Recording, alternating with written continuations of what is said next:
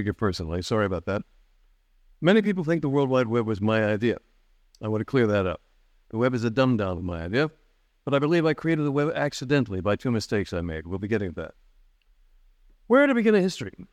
Depends on what you want to emphasize. I'd begin the story of hypertext with the Rosetta Stone, about one ninety-six B C, the Talmud after seventy A D, uh, the Hexapla of Origen, third century. These are all parallel documents, side by side, connected. The kind of document not possible yet in today's electronic formats, nearly two thousand years later. Jump to around year fourteen fifty, Gutenberg reinvents movable type and prints Bible's great impact on religion. Shortly thereafter, an enterprising Venetian named Aldus Manutius invents the personal book, which moves the Renaissance from palaces to middle-class homes. Jump five hundred years to nineteen forty-five.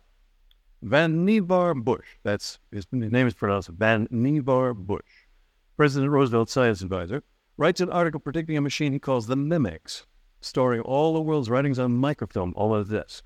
He misunderestimated a word from another bu- a word from another Bush. He misunderestimated how many writings there would be, as did everyone.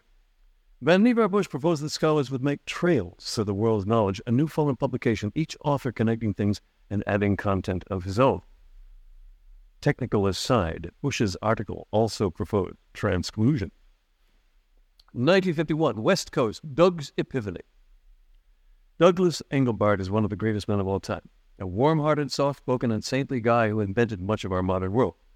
Doug's name, Engelbart, means angel's beard. Didn't know angels had beards, did you? Well, Doug read, Doug read Bush's article in nineteen forty-five when he was stationed overseas.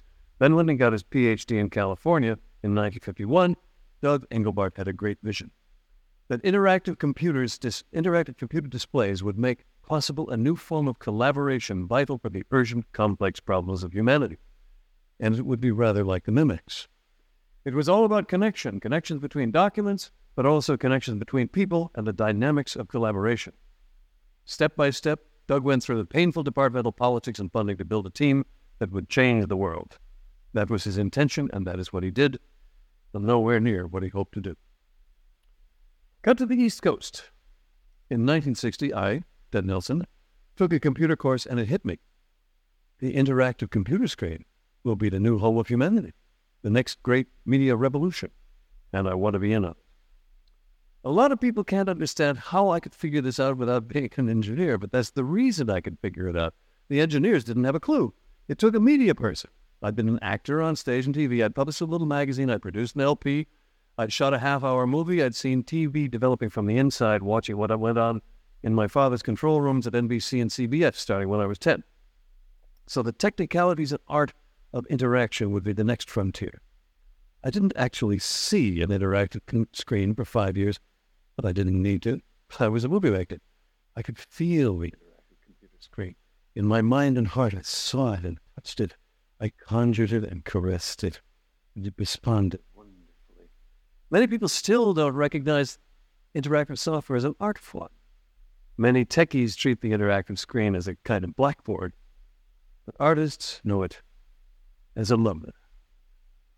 Here was my new credo.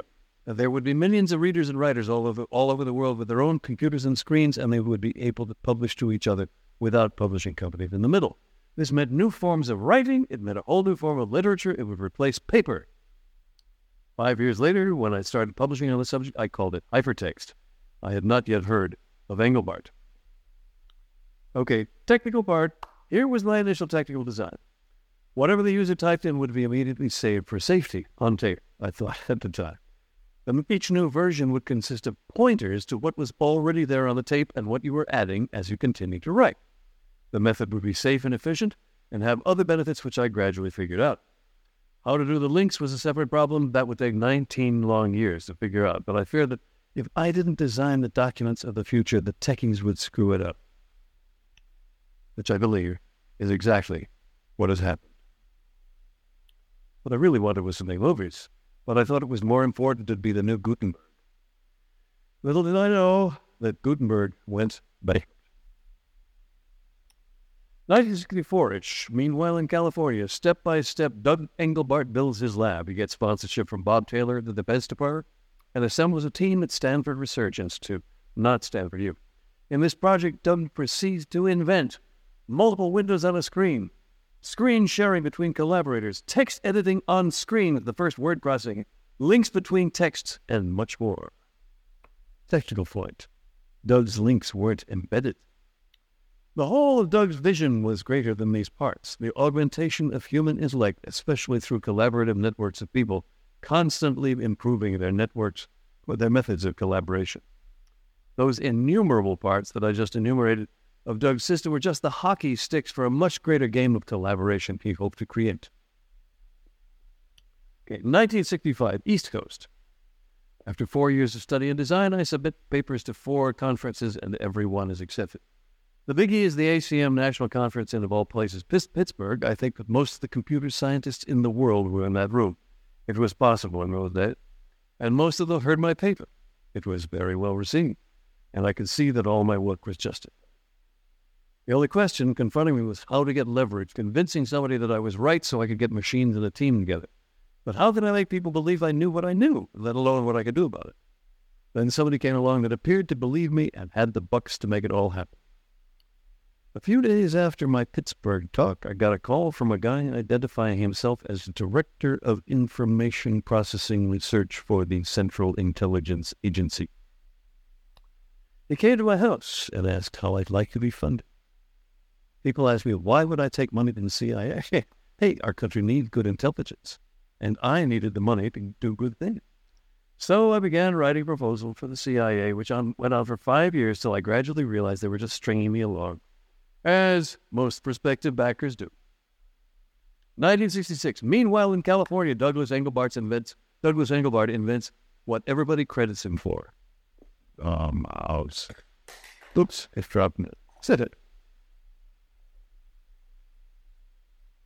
In the excitement, it tried to escape. Doug Engelbart invents the mouse, which is a big improvement over the light pen. But somehow the process of myth-making has dropped the more important stuff from his reputation one-liner, leaving only invention of the mouse. Doug's overall vision was, and is, so much more than that. East Coast, nineteen sixty-seven. The Hess Project, H E S. I'm asked to join a project at Brown University that will be a chance to, quote, try out my hypertext ideas, unquote, at no salary. It ends up costing me all my savings. On the first day, I did not get along with the nasty guy who ran the project, but I am not a quitter. I should have quit. As I wrote in New Scientist magazine in two thousand six, I believe that humanity went down the wrong road with that project, dumbing down interactive documents to one-way jumps among paper simulations, a great and fundamental loss to civilization. The project was called Hess, Hypertext Editing System, and it turned out the guy didn't really want hypertext. What he wanted was a system to prepare paper documents for printing, what we now call word processing. I consider this unworthy and entirely the wrong path. You have to choose which will which will be. Are you going to have real electronic documents, or are they going to simulate paper? That project chose appearance of a connection, dumbed down hypertext to one-way jumps and uh, among paper simulations, and this would later become, alas, the structure of the World Wide Web. nineteen sixty-eight, West Coast, by which time there was still no personal computer. Doug Engelbart's great demo at the Fall Joint Computer Conference, where he shows collaborative work by people at separate screens, the mouse, hypertext links, collaboration over the phone while pointing at the st- while people are pointing at the same text on different screens, and much more. At this point, computer screens were still considered exotic and crazy by most of the computer world. Alas, this was Doug's high point, because politics and disagreement took over and his lab gradually fell apart. Big skip to nineteen seventy-four, again on the West Coast. Xerox Palo Alto Research Center, Xerox PARC, starts hiring people away from Doug Engelbart, and his lab collapses.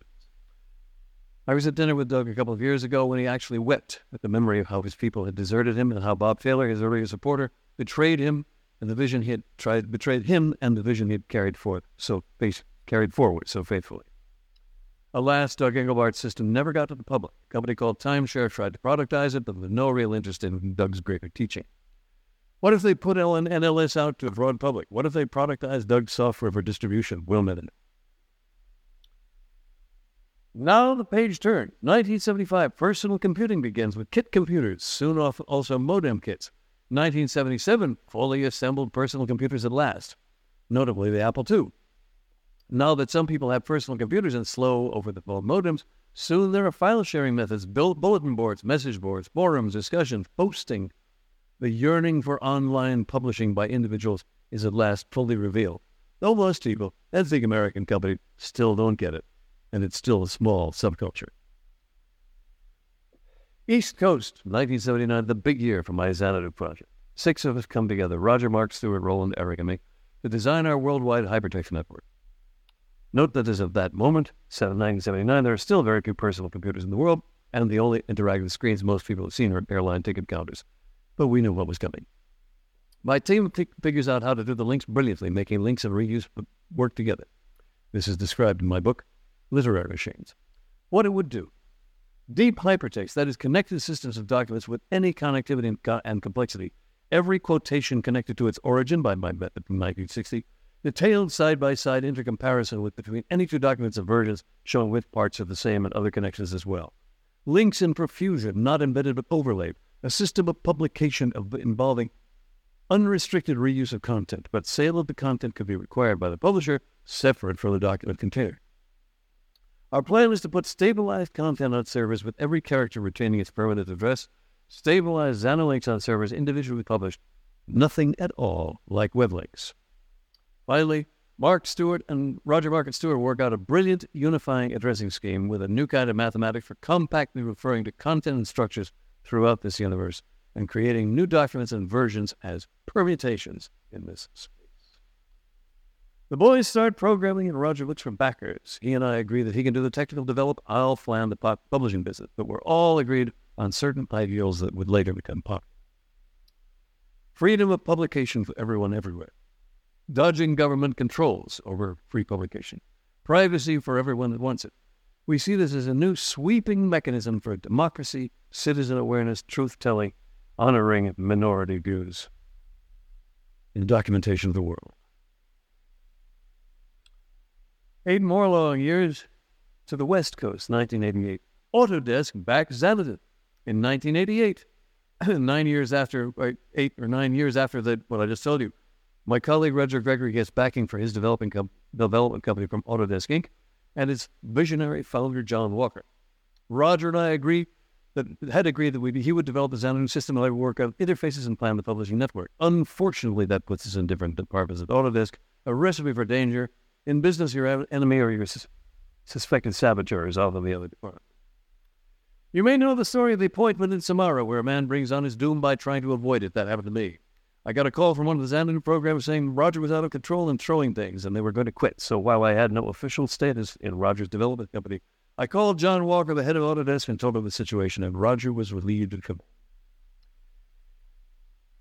Turned out that Roger was right. He was throwing things because the team wanted to redesign, which would obviously delay the project six months or more.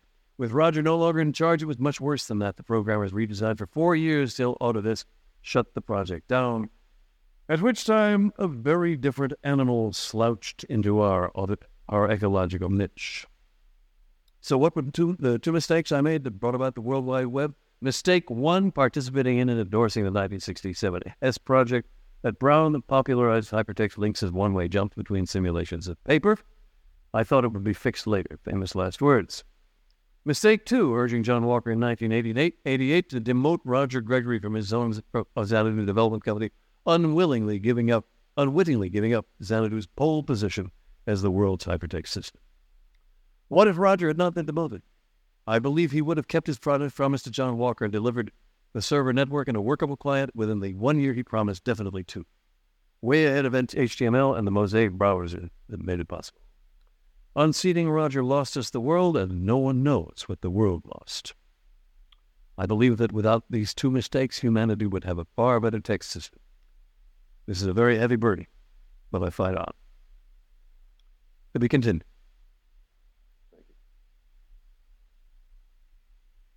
Hi, I'm Ted Nelson with another disclosure of com- Computers for Cynics. Today's undertaking is the real story of the World Wide Web. In the preceding discussion of Project Xanadu, I skipped over the one-way hypertext systems, one-way jumps between paper simulations based on Hess and Brown, nineteen sixty-seven.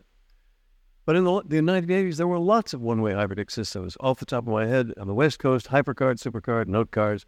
On the East Coast, C A Ls from the D O D, the Department of Defense, Press, Intermedia, the Eastgate School of Hypertext, the New Literary Style, based on one-way jumps with surprises, making literary hay, hay out of the invisibility of the next item till after you select it. Again, that's the Hess design. Oh yeah, and in Scotland, guide. In nineteen eighty-four, the year of the Macintosh, the C I A finally got their hypertext system, nineteen years after they started teasing me with plausible backing. It was called Note Cards. I have this from Kathy Marshall, who says she worked on the contract in Xerox Park, and she says it's not secret, just not well known. Would my system with the C I A have been better years and years earlier? Of course I think so, but who knows? nineteen eighty-six seven, Neil Larson publishes Houdini, a hypertext system with lots of links to documents out on the net. His hypertext products also include HyperRes, P C Hypertext, and TransText. nineteen eighty-eight, as mentioned in the previous talk, the Xanadu group stumbled and, uh, alas, got out of control with the unseating of Roger Gregory. Now to nineteen eighty-nine, Europe, the first public initiative for what will become the World Wide Web. Tim Berners-Lee, a physicist at CERN, the huge European nuclear research lab, circulates a document entitled Information Management, a proposal. Say, quote, "There are few products which take Ted Nelson's idea of a wide docuverse literally," unquote. Actually, as already mentioned, there were several such products, though the people who made them didn't want to admit it. Mm. But in that proposal, Tim also said, there seems to be a general consensus about the abstract data model which a hypertext system should use. Hey, wrong out of that one. He didn't ask the senator, guys. Our abstract model was off the charts different, but we didn't care.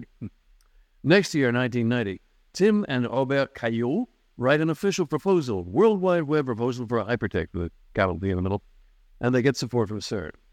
Next year, nineteen ninety-one, the web starts up locally. Tim's text format and server software are working and deployed at CERN. It's a preliminary package of text pages, jump format, page structure, directory structure, but it does not reach any general public. Two years later, nineteen ninety-three, Mosaic, the web browser as we know it, makes history. nineteen ninety-three is when the World Wide Web really happened. The World Wide Web as we know it wasn't created by Tim Berners-Lee, but by two university students who pooified the net. That is, they put the Parc user interface, or P U I, around Tim Berners-Lee's document format, repackaging Tim's page layout in an application frame with Parc user interface, or P U I, around it. This created not just jumpable pages, as in Tim's design, but a new hybrid, a puppet theater and shop window, now called the, Mo- the web browser, and Mosaic was its name. The Mosaic vision, that is, Andr- Andreessen's vision, was to create a user platform, essentially competing with Windows and the Macintosh, in which not only could text appear, but interactive applications could be presented. New application cattle pens not boxed inside your computer, but managed from servers on the net far away. Andreessen and Bina could easily have chosen to frame, glamorize, and fooify some other format. Certainly if they'd, tro- if they'd built the P U I to bless Neil Larson's nineteen eighty-six Houdini format, the Houdini browser, it would have been called the Houdini browser, that would have had the impact of the web. Arguably, it was sheer chance that Tim's format best suited their purpose. Without Mosaic, Tim's format probably wouldn't have gotten any further than Larson's. That's why I think the real creators of the World Wide Web were Andreessen and Bambina. Now, who exactly should get credit for Mosaic? Larry Smarr, who was their boss at the National Center for Supercomputer Applications, tells me I'm supposed to say the N C S A browser, National Center for Supercomputer Applications browser, and credit Bina and Andre- Andreessen equally. However, it's important to point out that Bina was being paid. Andreessen was doing it on sheer guts and sleeplessness, and many say he should get the main credit. Probably Larry Smarr, too, had something to do with the initiative. So why not call it the N C S A Smarr Bina Andreessen browser, or just P U I on that? nineteen ninety-four, the impact of Mosaic. One browser to rule them all, one browser to bind them in the land of Mordor where the shadow. Thousands, powered by the web, the Mosaic, the web's expansion was now followed exactly, was now following exactly the expansion rate I predicted presented. Thousands, soon hundreds of thousands of users were using this Mosaic, and thousands of servers were firing up in companies and apartments, even in secret hiding places. Meanwhile, on the West Coast, Microsoft jumps in with a version of the web browser P U I called Internet Explorer, which gets off the ground fast because Bill licenses Mosaic from Larry Swarr, technically Spyglass from N C S A. And also on the West Coast, Mark Andreessen, who had just graduated from college, is taken on as a partner by Jim Clark, just dethroned from presidency of Silicon Graphics. Clark takes young Andreessen on as co-founder of Netscape Communications, Incorporated. For a kid just out of college to be brought on brought in as equals in a new enterprise by a multimillionaire shows that Andreessen was a pretty impressive character. nineteen ninety-five, Netscape goes public and brings in lots of money. However, Microsoft gives away Internet Explorer, and that kills the Netscape business hope. By nineteen ninety-nine, Netscape manages to get acquired by A O L just in time, and Andreessen and Clark managed to get away with their money by the skin of their teeth. So these, those were the important events of web history as far as I'm concerned. Younger people would have a different look. As a free-form standard, the web caught on wildly, and the public thinks it's technology, rather than an accidental packaging of a lot of stuff by a bunch of ambitious guys. So whose idea was it? Who, quote, invented the web, unquote? I'm not in this race. I'm neutral on this issue. My team was doing something entirely different, but I want to see people like Neil Larson get the credit they deserve. The notion that Tim Berners-Lee, quote, invented the web shows the process of myth-making. It's like the invention of the telephone. They say it was Alexander Graham Bell who invented the telephone, way dumped, uh, dumped down the truth. Many inventors of the telephone don't make it into the standard history. Tim Berners-Lee won the credit lottery for things a lot of guys were already doing, creating viewers and document form formats for jump access among paper-like documents on the net. But Tim's document format was blessed, nay, consecrated and sanctified by Eric B. Bina and Mark Andreessen when they pooified it by putting Tim's text format into a frame on the internet, the F U I frame. Bina and Andreessen could as well have blessed some other internet text program at that time, like Houdini or Silversmith, or whatever, even Microsoft Word as a world hypertext format by putting it in a network P U I and making it the Houdini browser or the Silversmith browser or whatever. Did Tim have some transcendent, supernatural understanding nobody else did? He would never make that claim. To repeat what he said in nineteen eighty-nine, he built on what he considered, quote, a general consensus about the abstract data model which a hypertext system should use, unquote. He put together a clean and professional package around what he saw as a consensual objective, nothing supernatural about that. But he has undergone a deification process that makes people want to believe in his transcendent, supernatural understanding. I'm sure credit is never claimed credit unduly. He's an extremely decent fellow. This is just how the myth-making process works. Where did the parts of Tim's format come from? Embedded format formatting was from Xerox PARC, among other places, as it moved to the Microsoft Word. Jump addresses and angle brackets were from Neil Larson's uh, MaxThink in nineteen eighty-four. S G M L, which Tim renamed H T M L, was from Yuri Rubinsky, and it had first been used in a browser by Bottoms in nineteen eighty-seven. What I think what Tim should get the most credit for is the U R L, where he, whereby he harmonized and standardized network addressing, a rational organization across the diverse, diverge, diverse and divergent file structures of Unix, Windows, and the Macintosh, and indeed the whole world. A hell of an achievement. When people ask me what I think of Tim Berners-Lee, what can I say? First of all, I like him very much. I would compare Tim Berners-Lee to Ronald Reagan. Perfect figurehead. A very nice guy, very idealistic, upright, totally focused, totally enclosed. I've argued with him for hours at his home in Massachusetts and bars in Tokyo, one bar anyway, with no sense of uh, communication. But as with Reagan, that could just be a pose, a political stance. He needs to throttle initiatives as much as possible. He is trying to defend the formats of the browser. Tim has a very tough political job. Head of a juggernaut, the World Wide Web Consortium, a political tiger by the tail, with running a system that's getting worse and worse, messier and messier, with lots of politics. People want to add more and more junk to the web, that is to the web browser. And he wants to prevent that junk as much as possible, or at least organize it in the most rational way he can. Despite Tim's best efforts, the web internals get worse and worse, full of special effects and special cases. The web browser format is still misleadingly called H T M L. So when people, when people say H T M L, they may think they're referring in some sense to Tim's original clean design, but more and more has been crammed into the ever gnarlier and large definition of H T M L, a tangled, mangled, reprehensible mess. H T M L is now piled high with hierarchy, the document object model, cascading style sheets from Auckland Lee, Yarg X M L, for which we can thank Tim Bray, tabs, and probably more hierarchies I don't know about. Why? Are documents hierarchical? Some. But let me paraphrase Einstein, who may, may or may not have said, everything should be as simple as possible, but no simpler. I propose this paraphrase. Every document should be as hierarchical as necessary, but no more so. We must not impose false templates in the pretense of orderliness. Great writing and reporting, as in the New Yorker and other key magazines, is not hierarchical, as it strives to represent all the connections of the story. For web formats to impose false hierarchical templates is highly questionable, if not a cultural atrocity. I have to say something about JavaScript, okay. JavaScript is the atrocious language of the web browser. It got its name for strange political reasons. It has nothing to do with Java. I'll just say one thing about JavaScript. I was afraid that telling this would be violating my non-disclosure agreement with Google, but I cleared this with Peter Norvig. In men's rooms at the Googleplex, Google headquarters, they post the day's special JavaScript advice over each urinal, thus reaching the programmer through sensory motor channels that conventional documentation cannot pursue. Don't expect H T M L to get any better. Just an ever-growing salad of special case effects.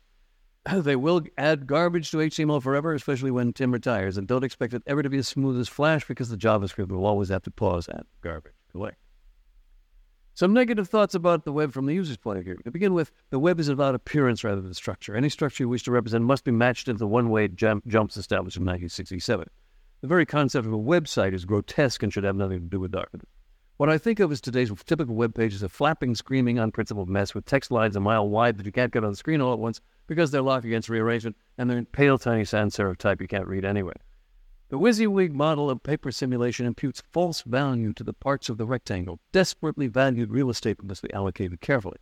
Articles are broken into individual par- paragraphs embedded one by one in bedsheet-sized pages.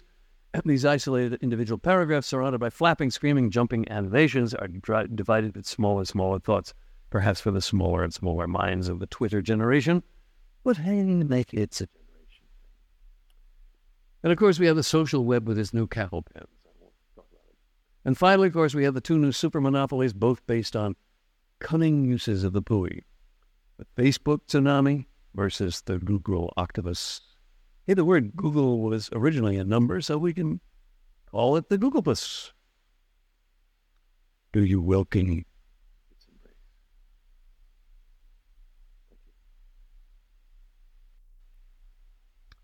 First, a brief look at something you can come back to.